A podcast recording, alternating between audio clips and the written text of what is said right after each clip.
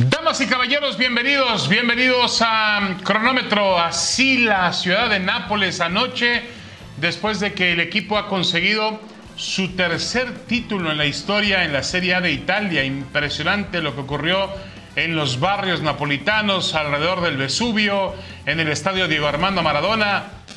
Vaya celebración en Nápoles. Y dentro de esa celebración, inmiscuido obviamente un jugador mexicano, el primero en levantar un trofeo de campeón y como se dice en la Serie A de Italia, Irving el Chucky Lozano.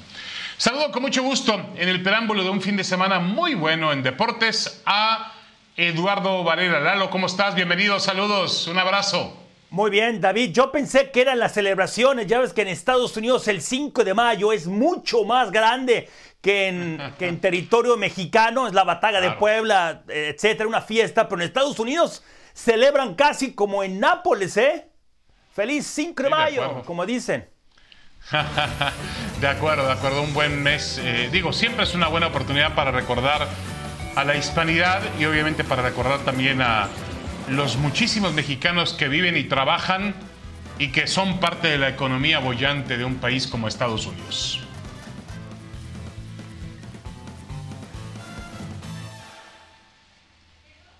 Y vamos entonces directo a lo que vinimos, ¿no? Con el eh, Chucky Lozano y la pregunta, lo vamos a poner en la mira y a ti te pongo en la mira.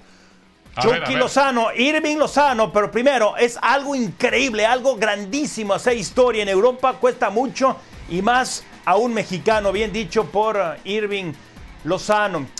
Está entre los mejores cinco futbolistas en la historia del fútbol azteca, David? Ah, las prisas que tenemos, Lalo. Prisa es tenemos la pregunta, Es la pregunta. Que Irving Lozano está entre los mejores cinco. A ver, yo voy a poner rápidamente una barrera de tres jugadores que en Europa mostraron un nivel excepcional. Uno, Hugo Sánchez, que es inalcanzable por ahora. El otro, Rafael Márquez, que también es inalcanzable, ganó dos títulos de Europa jugando en el Barcelona. Hay que ver en dónde jugaron, Real Madrid y Barcelona. Y el otro es Javier Chicharito Hernández, que si bien no alcanzó los niveles de Hugo y de, y de Rafa Márquez, em, anotó goles en Inglaterra, en el Manchester United, anotó goles en España en el Real Madrid y también anotó goles en una liga competitiva como lo es la Bundesliga con el Bayer Leverkusen. Yo creo que oh. esos tres jugadores están obviamente por encima de los demás. Ahora vendrá la polémica, pero hay otros muchos nombres que me parecen que estarían por encima hoy en día de Irving el Chucky Lozano. O sea, tú me estás diciendo que no. A ver, me gustó lo que dije. Hay dos que son intocables. Dos intocables. Tres, tres. No, no, no, no, tres. No te olvides. espérame. Tú te fuiste, tú, tocaste tres, pero ¿qué te voy a decir? Es Hugo y Rafa, esos son intocables. En tercer lugar tiene que estar Cuauhtémoc Blanco, pero me gustó lo que dijiste de Chicharo. Pero si tocas de esa manera a Chicharito, yo te puedo decir que Irving Lozano fue campeón en México, fue campeón en, en Países Bajos y fue campeón en Italia. A mí, de los jugadores que yo vi, meter entre los mejores cinco y qué difícil. Porque mira, Guardado podría estar, Chicharo podría estar, Ochoa, por supuesto que Lozano, Jorge Campos, Borghetti, no sé si Benjamín Galindo pudiera estar ahí. Vela. demasiado, Lalo. Luis García, o sea, espérame. Con Lozano. Lozano ha hecho una buena carrera, pero no está Lo que yo te estoy diciendo es. Espérame, yo no, te estoy hablando nada más de Lozano, te estoy diciendo que, que Benjamín Galindo o sea, Guardado, Chicharo, eh, Ochoa, Campos, Borghetti. Es muy difícil. Entre los mejores cinco en este momento, creo que no, pero va a cambiar. Está entre los mejores diez, sin duda alguna. Yo creo que va en camino para estar entre los mejores futbolistas de la historia. Mira, hay algunos temas, por ejemplo, Luis de la Fuente, el Pirata Fuente. Ni tú ni yo lo vimos, pero eso no es obstáculo para que Luis de la Fuente sea un gran futbolista y esté entre los mejores de la historia. Es decir, no porque no hayamos visto a Babe Ruth, no sabemos quién fue Babe Ruth. Claro, claro. Dicen que el Pirata Fuente fue un jugador excepcional, que jugó en España, jugó en Argentina y tuvo un gran nivel. Pero estoy de acuerdo contigo. En la carrera del Chuca ha sido fenomenal. Campeón en México, campeón en Holanda, campeón en Italia. Ahí la lleva el Chucky Lozano. Y el que también la lleva es Sergio El Checo Pérez dice, para Red Bull lo más fácil sería dar órdenes, pero nos dejan competir y nos dejarán pelear posición. Mm. Lalo, te pregunto, compite de tú a tú con todas las ventajas frente a Max Verstappen? A ver, que se entienda bien lo que voy a decir. A ver, a ver, no te confundas. Mark Verstappen es un piloto histórico, ya bicampeón del mundo. Sergio Pérez es un piloto sumamente fino, sabe manejar perfecto, es de los que cuidan mejor los neumáticos, por eso su finura, lo técnico que es, es de lo mejor en esta época. Tiene posibilidades para competir, sí, tratar, tratar de ser campeón, tratar de competirle a Mark Verstappen. Pero el, eh, piloto tulipán, creo que él está, no nada más que tiene más experiencia, tiene otras habilidades, tiene, tiene el don de que puede competirle, sí, pero el otro es histórico. Sí, a ver, yo lo voy a decir más sencillo porque Lalo le dio demasiadas vueltas, pero está bien, llegó a lo mismo que quiero llegar yo.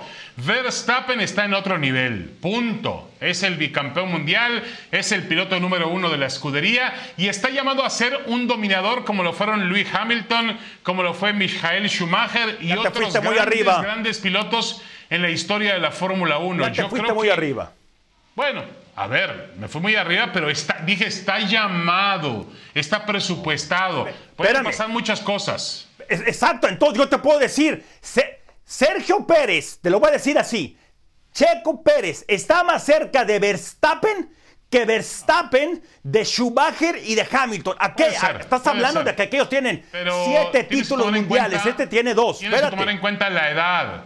La edad de Verstappen, la edad de Checo Pérez tiene 33 años, obviamente. Estoy de acuerdo contigo. Pero a ver, a ver, a ver, este. Es que al otro, a Verstappen lo pusiste demasiado arriba. Está bien, pero es bicampeón mundial, chico de 26 años. Yo no le estoy faltando al respeto, pero lo estás vendiendo demasiado al otro. A ver, y tú me estás vendiendo algo, Lalo, que no va a ser. Me estás vendiendo que el, el Checo Pérez va a estar al nivel de Verstappen, y eso es una mentira. no, no, no. Por eso te dije, escucha bien mis palabras. Verstappen es un histórico, ¿sí? Que puede ser tricampeón, que puede ir por un poco más de títulos. Sergio Pérez es muy difícil que sea campeón del mundo, pero tiene esperanza. Lo último, lo último, lo último. A ver, pero aquí la pregunta sería, Lalo, ¿quién está más lejos y más cerca de Luis Hamilton? Para el Checo Pérez, Luis Hamilton es inalcanzable. Sí. Y para Verstappen, Luis Hamilton lo que hizo Luis Hamilton apunta a, apunta a, pero todavía está lejos. correcto, pero, está lejos. ya lo ponen en dos, en dos escalafones completamente diferentes, ¿no? Sí, pero, Verstappen no está al nivel de, aquellos dos que dijiste, que dijiste, ni del alemán ni del británico, todavía no. No, no, apunta, apunta. apunta, como Checo apunta a ser un Verstappen. Correcto. Ok. El que no apunta para llegar a los niveles de Chávez es el Canelo, ¿eh? a ver, aquí está. A ver, ah, justo, justo esa es la pregunta. Canelo Álvarez va, que va a pelear eh, en, territorio mexicano. Ganar en su país lo pone a la altura de J. Del César del boxeo, de Julio César Chávez, lo pone ahí. No, para nada. La respuesta es no, no, no, no, por favor. No, no, no, no, no, no, no, de ninguna manera. Yo creo que eh, hay que entender, la pelea con Joe Ryder es importante, habrá, esperemos que haya más de 50 mil personas en el Estadio de las Chivas, es una presentación que hace eh, muchísimos años después de eh, presentarse en, México, ¿no? Se presentó hace, tuvo 20, más de 20 peleas consecutivas en Estados Unidos, era otro Canelo cuando peleó por última vez en México y es una superestrella, pero no jamás al nivel de Julio César Chávez, jamás al nivel de los mejores boxeadores mexicanos. Yo creo que el Canelo hoy en día es uno de los mejores libra por libra. Está entre los mejores cinco, sin duda alguna. Es la cara del boxeo, la cara económica del boxeo, pero sigue estando lejos y no va a llegar jamás, jamás a los niveles de los mejores boxeadores mexicanos. Sí, Julio César, bueno, aquí lo que dijimos en el otro, ah, es inalcanzable, por supuesto, lo que hizo Julio César Chávez. 75% de sus victorias, y, mira que tuvo 107 triunfos, fueron por la vía del knockout. Lo que es que Julio César tenía todo. Primero, era un excelente boxeador, no, y no, no tenía, no parecía boxeador, era galán además. eh, la velocidad que tenía, la potencia, la manera. Mira, los rivales a los que venció, yo recuerdo sobre todo la de Julio, eh, la de José Luis Ramírez, que eso, eso lo puso todavía en otro nivel, la del macho Camacho, ese desfile. la de Meldick Taylor. pero lo que quiero ir, la del macho Camacho, ahí se hizo leyenda. Cuando sale del aeropuerto, como toda la, toda la Ciudad de México invadió las calles y lo recibió el, presidente en Los Pinos. De acuerdo, pones el, punto, pones el punto muy interesante. Eh, ese tipo de peleas no las ha tenido el Canelo. No. Eso de volver de atrás entre la derrota que ya se vislumbraba contra Melik Taylor, lo difícil que fue el combate con Héctor Camacho, pero bueno, es un gran boxeador y es un lujo tenerlo en ESPN Knockout. Ese fin de semana lo tendremos desde el Estadio de las Chivas, el Estadio Akron de Guadalajara. Bueno, Lalo, cambiamos de tema, vamos a hablar de natación, un tema delicado. Kirill Todorov salió esta mañana del reclusorio después de estar en una, pues en una conferencia eh, una presentación que tuvo que hacer ante el juez con respecto a un tema de peculado, de desviar recursos que le dieron el gobierno federal de los impuestos que pagamos los mexicanos para destinarlos a otro tipo de cuestiones que no son eh, temas de natación. Te pregunto, ¿cómo afecta la, la situación de Todorov? ¿Cómo afecta a la natación y al deporte mexicano? Afecta negativamente. A ver, Ahora, lo que no hace la, la, CONADE, lo que no puede, pueden hacer las autoridades deportivas mexicanas, como Ana Gabriela Guevara, que lo ha defendido a capa y espada, tienen que venir eh, personas de mucho dinero a apoyar ahora porque este señor, primero, World Aquatics lo desconoce y lo siguen defendiendo. Esto sí afecta al deporte mexicano, por supuesto, insisto. Por eso tiene que venir gente de fuera a apoyar a los atletas. Esto es, esto es muy duro. Pero ¿sabes qué? Esto es un golpe también para Ana Guevara. Porque ahora, con esta acusación, si, si se le comprueba algo, Ana ya no puede salir a defenderlo. Pues esperemos que no, porque mira, estoy leyendo una columna que publica Nelson Vargas, que tú lo conoces también muy bien. Este, Lalo, y dice que una de las situaciones que más llamó la atención es que la comisión de la CONADE salió en su defensa al asegurar que los recursos que se le han otorgado fueron bien empleados. Dice Nelson, sin embargo, no es el punto. Una de las cosas más importantes en este caso no es si la CONADE reporta deudos, es que Kirill Todorov compruebe de dónde salió el dinero para la adquisición de propiedades que están a su nombre y, de algunos familiares con un valor muy elevado y cuya adquisición no corresponde a los ingresos de un presidente de la Federación Mexicana de Natación. Si tuviera la oportunidad de comprobar cómo es que alguien de su salario puede comprar una propiedad por un par de decenas de millones de pesos, quizá ya no se alargaría tanto esta situación. Ahí está.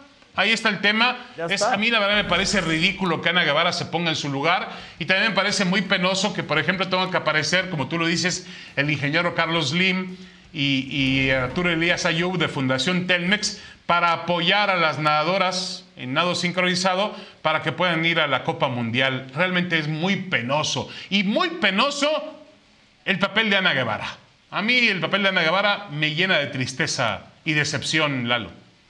Y, sabe, y es que, ¿sabes qué? pudiéramos utilizar otro tipo de palabras, pero es, lamentable que una de las mejores atletas que ha tenido, eh, no nada más México, Latinoamérica, que supuestamente debería de entender a los atletas, de ser exigente en el, en el buen papel, en donde tenía que ser exigente, no lo ha sido. Es una desilusión, por supuesto, es una deshonra lo que está haciendo para ella misma. Y uno pensaba que por lo que sufrió Ana Guevara como atleta, pues iba a tratar de cambiarlo, ¿no? Y de, luchar por los atletas.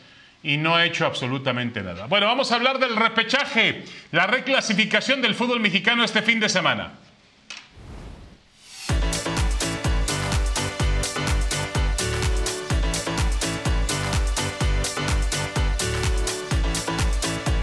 Vitillo dentro del área, Vitillo.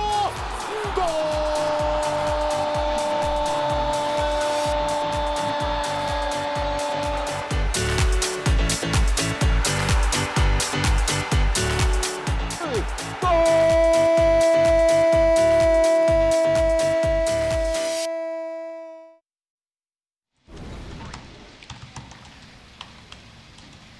Y aquí le damos la bienvenida a Mauricio Pedrosa para hablar justamente de el fútbol mexicano. Saludos Mauricio y gracias por regalarnos unos minutos.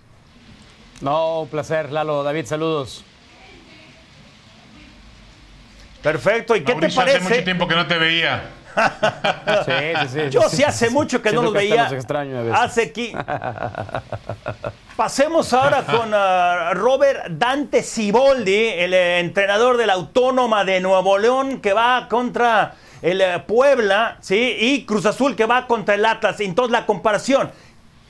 ¿Tiene más presión Siboldi que el propio Ferretti? ¿Mau?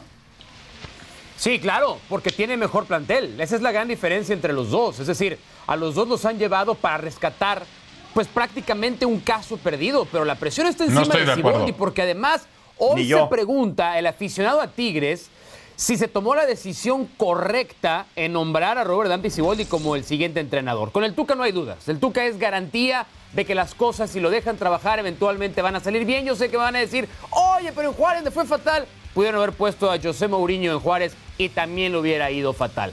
Creo que hay muchas más certezas con el Tuca Ferretti y por lo tanto su nivel de presión no es tanto porque también su plantel no es tan bueno. En cambio, a mí me parece, Mauricio. David, que Robert Dante Siboldi Mauricio. es match point en esta serie de repechaje.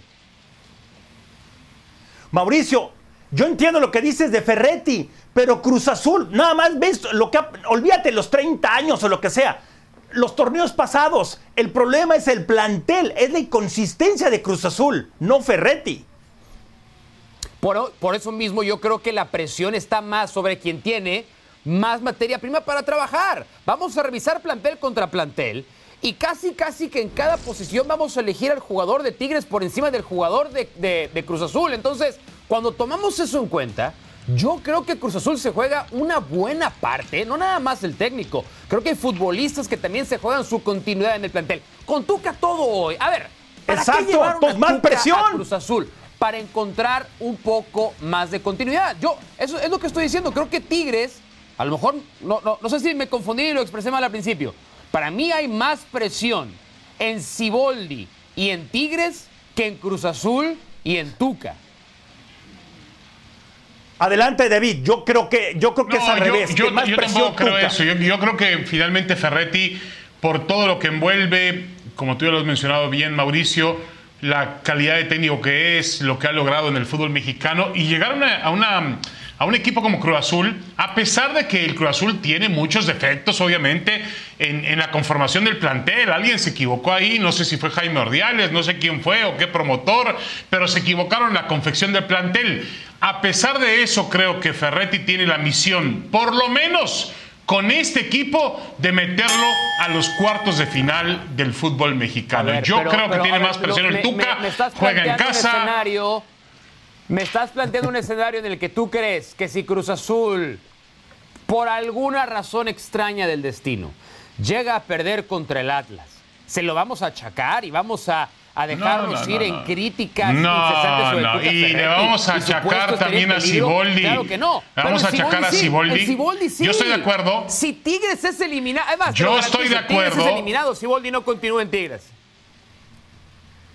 Bueno, yo estoy seguro, yo estoy de acuerdo contigo en que cuando comenzó el torneo, a ver, cuando comenzó el torneo, tanto Tigres como Cruz Azul eran candidatos al título, los dos. Y eh, hay que decirlo como es. Los dos eran candidatos al título.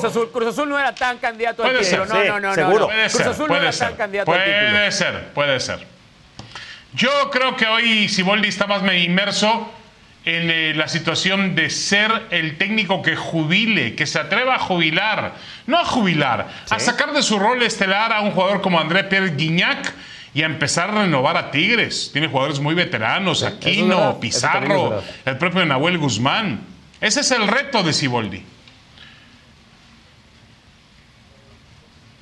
Siguiente tema, David. Ah, perfecto. Bueno, a ver, Tuzo Santos, Pachuca y Santos. Eh, hay un duelo directivo, obviamente, entre Jesús Martínez y Alejandro Iragorri. Pero bueno, es un duelo, ¿lo ves más, más de interés directivo que en la cancha donde Pachuca parece como amplio favorito? Mauricio. Es la serie, es la serie menos atractiva de todas en lo futbolístico, pero probablemente es la serie más cargada de morbo de todas, ¿no? No es nada más los pleitos entre conocidos entre Alejandro Aragorri y Jesús Martínez. Ya, ya lo vi a Jesús Martínez comenzando una nueva campaña para reposicionarse, eh, utilizando a los medios de comunicación para que se le refrende como lo que él siente que merece ser, ¿no? Un directivo top del fútbol mexicano. Eh, está también el, propio caso de Almada. Almada Santos termina dándole una patada en el trasero, llega Pachuca, le va muy bien, subcampeón, campeón, candidato a dirigir al Tri, y la mano de Alejandro Iragorri fue la que lo arrancó a Guillermo Almada del banquillo de la selección mexicana de fútbol. Entonces, la respuesta tristemente es sí, es mucho más atractivo el duelo por lo extra cancha, por las obvias rencillas personales que hay, que por lo que podamos ver en el terreno de juego. Santos fue una enorme decepción a lo largo de la temporada. Mira, veamos de esta manera. Santos echa el técnico en la jornada 16 y en la 17 amarra su pase al repechaje. Futbolísticamente no tiene nada que ofrecer este duelo. Sí, total, es el 5 contra el... O sea, en el, papel Pachuca no debería de tener problemas. Es más, Pachuca no debería, perdón, Santos no debería de estar en este, ni, siquiera en el repechaje. No debería. lo de Santos es infame. Llegó en la posición 13 de la tabla porque el Querétaro no pudo. Por eso te digo, no debería estar aquí. que hizo no, no lo dejaron participar. Tendría que estar Querétaro ahí, por supuesto. Eh, pero bueno, yo creo que Pachuca es gran favorito. No coincido con Mauricio en lo de Jesús Martínez. Yo creo que Jesús Martínez es un directivo importante fue el primero en romper el monopolio, el duopolio y llevar el fútbol a la televisión restringida. Ya se había bueno, ha luchado, ha hecho su lucha. Y está otra vez ahí, está, está pataleando, está haciendo berrinche porque lo han hecho a un lado y está tratando de que su nombre esté otra vez en la, en la órbita de los que toman decisiones. pues yo prefiero, mira, hay dos personajes que han trabajado muy bien en el fútbol mexicano. Uno es Jesús Martínez y el otro es Alejandro Iragorri, sin duda alguna. Bueno, no se, no, no se desgasten ustedes. Pasemos al siguiente con lo que dice Javier Güemes. León, llegará mermado físicamente y hay que sacarle provecho a eso entonces. ¿Cómo llega el equipo de los Panzas Verdes? ¿Desgastado o fortalecido? Pero espérense, ¿contra quién juega el León? ¿En serio utilizamos la palabra desgastado contra, cuando va contra el San Luis?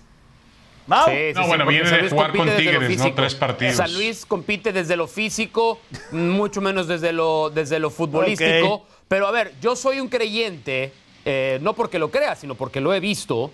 Cuando un equipo. Creyente de, San Luis Potosí. Ah, sí, sí, sí, así es. Creyente de San Luis Potosí. Cargada de un hombre, por Dios, hombre. exigente. Ah. Al Los van a hacer pedazos, hombre. Natural, Los van a hacer pedazos, hombre. ¿De qué hablas, Mauricio Pedrosa? Ah, Los van a hacer pedazos. a correr, correr, correr. Lo va a desesperar.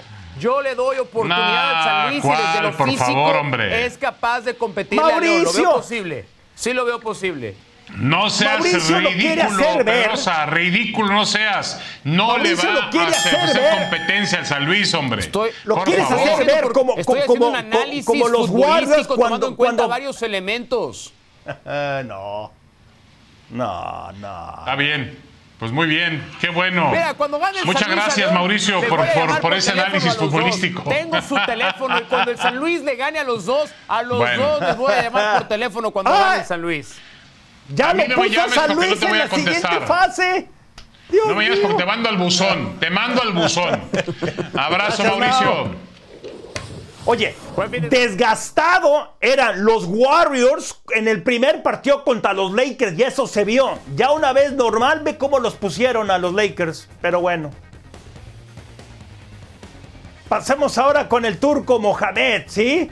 Es una falta de respeto al fútbol, estos amargos refiriéndose a los aficionados, a los fanáticos, mejor dicho, del PSG, que nunca ganaron nada ni van a ganar más, ¿sí? Ni comprándose la Torre Eiffel, ni pongan a quien pongan. Entonces, la pregunta es, ¿las protestas contra Leo Messi fueron? Fueron ridículas, perdóneme usted, pero a mí me parece que obviamente el público tiene derecho a estar disgustado. Pero, pero a ver, no, yo creo que el, el tema del Paris Saint-Germain fue un tema de planeación. Messi también fracasó como fracasó Neymar, como fracasó Mbappé, como fracasó Berratti, como fracasaron otros muchos jugadores dentro de este nuevo eh, plan que tenía el PSG para conquistar Europa.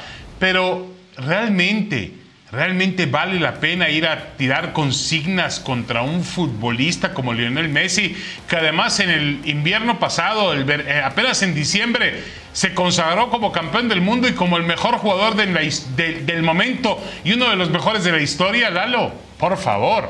Es increíble. Pero mira, a ver, las protestas contra Leo Messi fueron enfermizas, fueron exageradas, fueron peligrosas. La palabra fan viene de fanático, de fanatismo.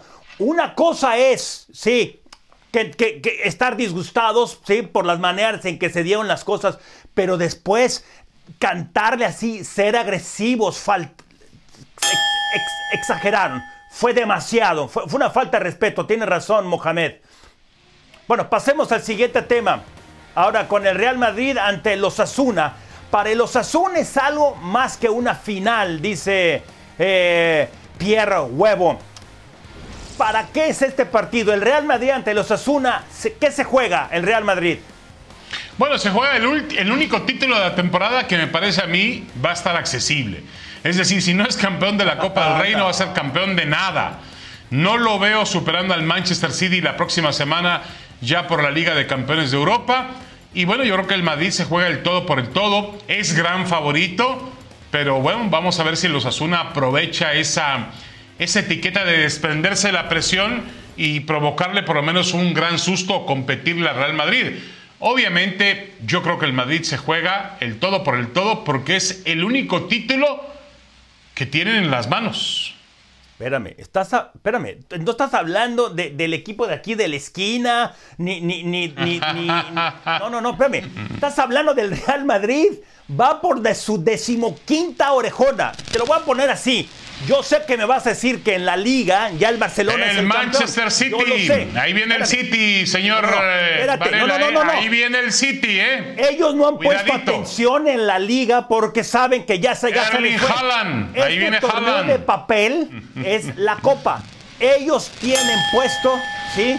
en ganarle el partido a, un, ex catalán. van a tratar de ganar al Manchester City. porque no tiene Ellos están pensando en la Champions. Posibilidad de ganar la otra copa. Por favor, Lalo, ¿de qué me hablas? que no hay posibilidad? No tiene posibilidad de ganar la otra copa. No, no, no. tienen. No, lo veo.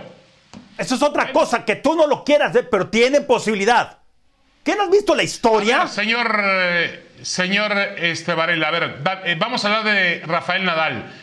Em, que ha renunciado ya al torneo de Roma por el tema de las lesiones y se está perdiendo, se está perdiendo la temporada de Arcilla. Verlo en Roland Garros sería, ¿cómo completas la frase? Sería excelso, sería maravilloso porque pudiera ser la última oportunidad de ver a Rafael Nadal en el, en el estadio de los terrícolas, ¿sí? Es en donde él ha ganado 14 veces. Es, va a ser muy difícil que lo gane solamente dos partidos en todo el año. No ha podido competir en la superficie más competitiva, en donde es más difícil ganar. Él depende mucho de su cuerpo. Es muy difícil que vaya a poder ganar ahí, pero ojalá lo podamos ver en un muy buen nivel. No sé cómo va a estar, no sé. A uno le gustaría que un hombre como Nadal, un personaje como Nadal, un deportista de ese nivel, se retirara bien, se retirara como lo que ha sido su carrera, un ganador va a cumplir 37 años y, a mí me parece que a final de cuentas ha sido más Nadal versus Nadal que incluso Nadal contra Djokovic o Nadal contra Ferrer, contra Federer. Ha sido más la lucha contra su propio cuerpo, contra sus dolencias físicas, que hay que aplaudirle que ha llegado a los casi 37 años en una faceta muy competitiva, Lalo. Te lo voy a decir así. Rafael llega a la segunda semana y el Madrid creo que va a estar en la final. Ahí llego y así te despido. Échale una porra a José Ramón también. Te falta echarle una porrita a José Ramón. No, no, no, no. Ya nos vamos. Abrazo. Los esperamos de lunes a viernes en te Aguanté, te aguanté. Nuevos episodios de podcast. Saludos. Viva.